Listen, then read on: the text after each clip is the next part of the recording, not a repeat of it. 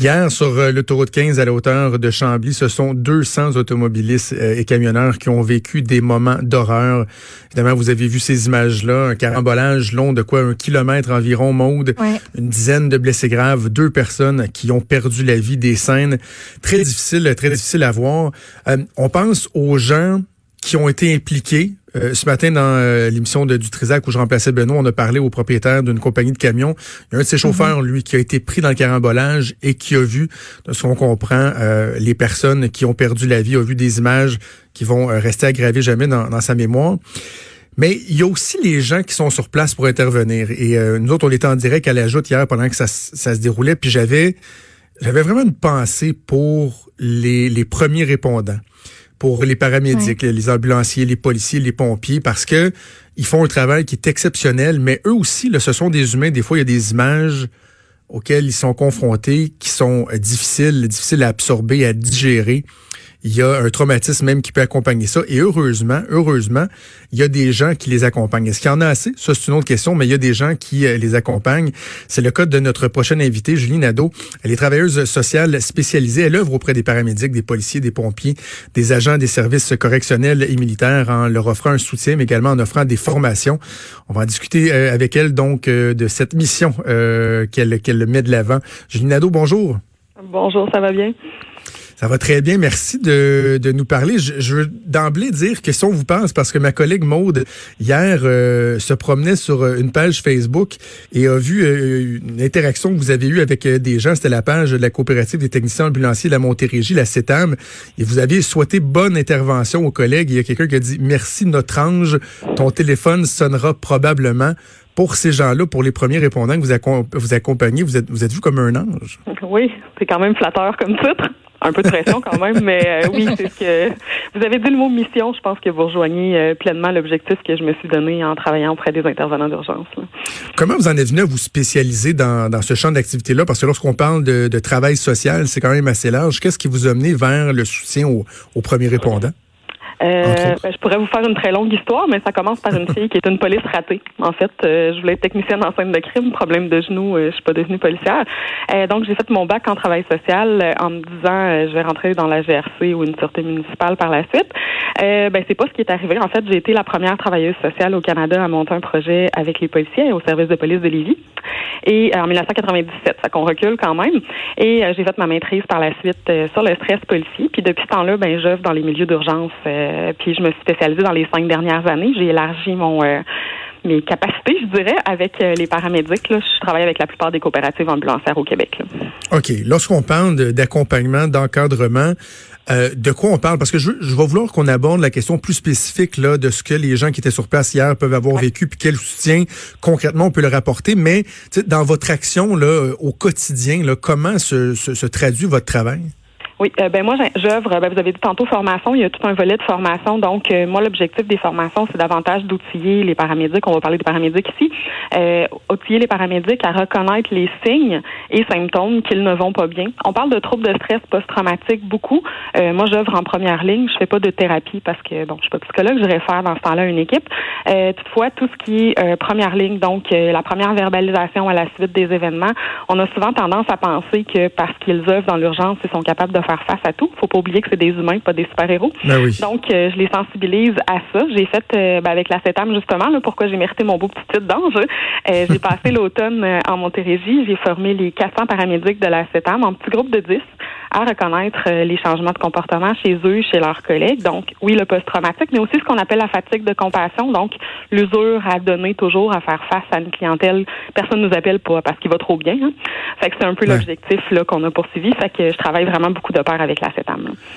Encore là, j'imagine que, que c'est complexe, puis on pourra en parler pendant des heures, mais si on mm-hmm. avait, euh, Madame Nadeau, à, résumer, lorsqu'on parle des signes, euh, c'est quoi les, les indices, les indicateurs qu'on doit déceler pour qu'un paramédic ou un premier répondant ou autre se, rende compte que, oups, il y a peut-être quelque chose qui va pas, il y a peut-être des séquelles euh, suite à un, incident, un événement particulier? OK. Ben, faut dire que le trouble de stress post-traumatique, ce que le DSM, qui est notre dictionnaire des maladies mentales, dit, c'est que c'est 30 jours post-événement. La particularité de l'urgence, c'est qu'ils font face à plusieurs événements traumatiques. On dit, il y a une étude qui a été publiée en 2016 qui dit que les intervenants d'urgence voient dans leur carrière entre 650 à 800 appels à portée traumatique, alors que chez nous, monsieur, madame, tout le monde, on en verrait deux à trois dans une vie. Fait qu'ils sont extrêmement surexposés, ça, c'est la base. Fait que dans les 30 premiers jours avant le dernier événement traumatique, si vous voulez. On va parler de cauchemar, on va parler de difficultés à dormir à jeun. Je fais toujours la nuance. Euh, donc, pas de médication, pas d'alcool. On, va voir un changement au niveau de l'humeur aussi, un, cynisme qui peut s'installer, donc une frustration, puis une empathie qui est peut-être moins présente aussi. Évidemment, c'est pas de mauvaise foi, mais l'usure là euh, se fait. Euh, donc ça, c'est vraiment les signes auxquels faut s'intéresser. Puis moi, je montre des programmes de père aidants aussi. Puis l'objectif, c'est que vu qu'ils se connaissent entre collègues, ben ils sont davantage en mesure de dépister les changements de comportement. Moi, je les connais pas. Fait que je vois pas si X, Y ou Z a changé de comportement depuis, par exemple, l'accident que le carambolage qu'il y a eu hier, que les collègues, eux, vont exercer, je vous dirais, une vigile à l'égard des changements de comportement qui se passent chez eux et chez leurs partenaires aussi. Est-ce que c'est possible de euh, d'aller j'ai juste le terme anglais là, de reach out, d'aller vers des gens qu'on soupçonne qui ont des difficultés ou la démarche doit absolument se faire dans l'autre sens. Je sais pas si vous comprenez le sens de, ma question. S'il y a des collègues, par exemple, qui disent ben, je pense qu'un tel, il va pas bien, est-ce que c'est possible de l'approcher, d'essayer de, de susciter un, un dialogue ou il faut vraiment que ça vienne de la personne elle-même? Non, c'est très possible. En fait, juste pour vous expliquer, c'est que souvent, ce qu'on va faire, c'est la première étape tout de suite post-événement. Moi, j'ai formé les gestionnaires à ce qu'on appelle le diffusing ou désamorçage en français. Donc, le désamorçage, c'est vraiment une, première verbalisation à chaud, quand on a encore l'adrénaline là, qui est encore très présente. Mhm. S'assurer que la personne est correcte peut retourner sur l'ambulance. On va prendre l'exemple des paramédics hier. Est-ce qu'ils peuvent retourner sur l'ambulance? Est-ce qu'ils présentent un danger pour eux, pour la population? Ça, c'est la première étape. Dans les trois jours à peu près suivant ça, si on voit qu'il y a des gens qui vont pas bien, on peut leur offrir ce qu'on appelle un debriefing débriefing, en français, mais c'est tellement laid que je le garde en anglais. Donc, euh, le debriefing, il faut que ce soit fait par un intervenant euh, psychosocial dûment formé. Moi, j'en fais euh, beaucoup. Donc, on fait ça.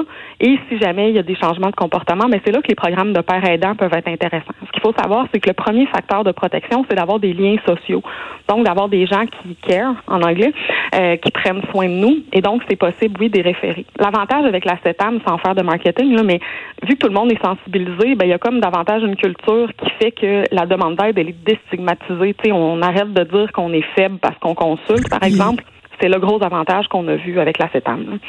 Ben justement, parlant des, euh, des tabous, si on veut, est-ce que est-ce que c'est encore présent? Là, vous parlez de la CETAM, mais de façon générale, est-ce qu'on on fait du, chemin? Je me souviens d'un article qui est paru il y a pas si longtemps que ça dans le Journal de Québec, Journal de Montréal, où on parlait de bon, euh, plusieurs cas de paramédics qui s'étaient enlevé la vie, puis euh, certains dénonçaient un peu le manque de soutien, le manque d'encadrement, puis aussi le fait que ça reste quelque chose de tabou. Est-ce que vous sentez qu'on qu'on chemine dans, dans, dans, dans ces efforts-là? Oui, je vous dirais que moi, ça fait quand même presque 23 ans là, que j'œuvre dans le domaine. Je voudrais qu'on est moins face à...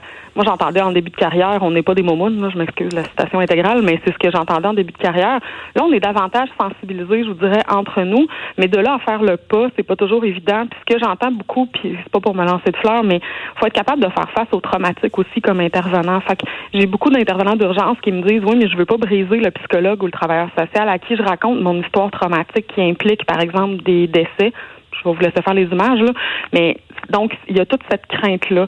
Euh, donc, c'est important d'être des intervenants qui sont spécialisés dans le trauma pour être capable d'accueillir ça, puis de faire verbaliser, puis nous-mêmes, après ça, aller chercher les outils. Là. Je suis pas une super héroïne, moi non plus, mais c'est là que c'est important aussi de, de déstigmatiser ça. Mais chez la population, ce qu'on s'attend quand on voit les policiers, pompiers, paramédics arriver, on s'imagine que ces gens-là ont une cape de super-héros, puis ben qu'ils sont payés et formés pour faire face à tout. Ben, je suis bien désolée pour monsieur, madame, tout le monde, mais c'est des humains derrière l'uniforme. Fait ça peut être un phénomène, un accident de la route impliquant un enfant de 3 ans, euh, la paramédic a un enfant du même âge, ben c'est facile de se trouver dans un mécanisme de projection. Fait qu'il faut penser à ça aussi. Puis je pense que c'est important que la population soit sensibilisée au fait que ce sont aussi des humains. Bon, ben on a une pensée pour euh, les premiers répondants qui, euh, qui sont intervenus hier, qui le font au quotidien, mais particulièrement ceux qui sont intervenus hier. Euh, s'il y a des gens qui nous écoutent, qui veulent référer des personnes, est-ce qu'il y a des coordonnées, un site Internet? Comment on peut bien les diriger? Euh, ben, je vous dirais que moi, j'œuvre dans ce domaine-là, mais je suis pas, je suis pas irremplaçable. Il y a aussi l'organisme La Vigile, qui est spécialisé auprès des intervenants d'urgence, qui œuvre depuis une vingtaine d'années aussi, qui est ultra spécialisé euh, dans ce domaine-là. Euh, Puis ceux qui ont, qui auraient peut-être des, des des signes de troubles de stress post-traumatique. Il y a tout l'Institut de recherche euh, à l'hôpital Douglas à Montréal euh, sous l'égide du docteur Alain Brunet qui œuvre à guérir le post-traumatique. Il y a une méthode maintenant qui est brevetée à l'international et qui guérit le post-traumatique. Fait qu'on est de plus en plus. On a d'ailleurs un congrès euh, le 4 février, le 5 février, pardon, à Saint-Jean-sur-Richelieu où est-ce qu'on a réuni 300 intervenants d'urgence préoccupés par ça. Oui, les mentalités changent, mais il faut qu'il y ait davantage d'intervenants sensibilisés. Euh, Julie Nadeau, celle que plusieurs qualifient d'ange pour euh, les paramédics, les premiers répondants en Montérégie. Merci beaucoup d'avoir pris euh, le temps de nous parler, de démystifier un peu cette réalité-là. Puis merci, merci d'accompagner les gens qui en, qui en, ont bien besoin. Ben merci, puis merci à vous d'offrir une tribune où est-ce qu'on peut humaniser enfin mes super-héros. Merci, au plaisir. Bonne journée. Une bonne journée. Bye bye. Vous écoutez Franchement dit avec Jonathan Trudeau et Maude Boutet.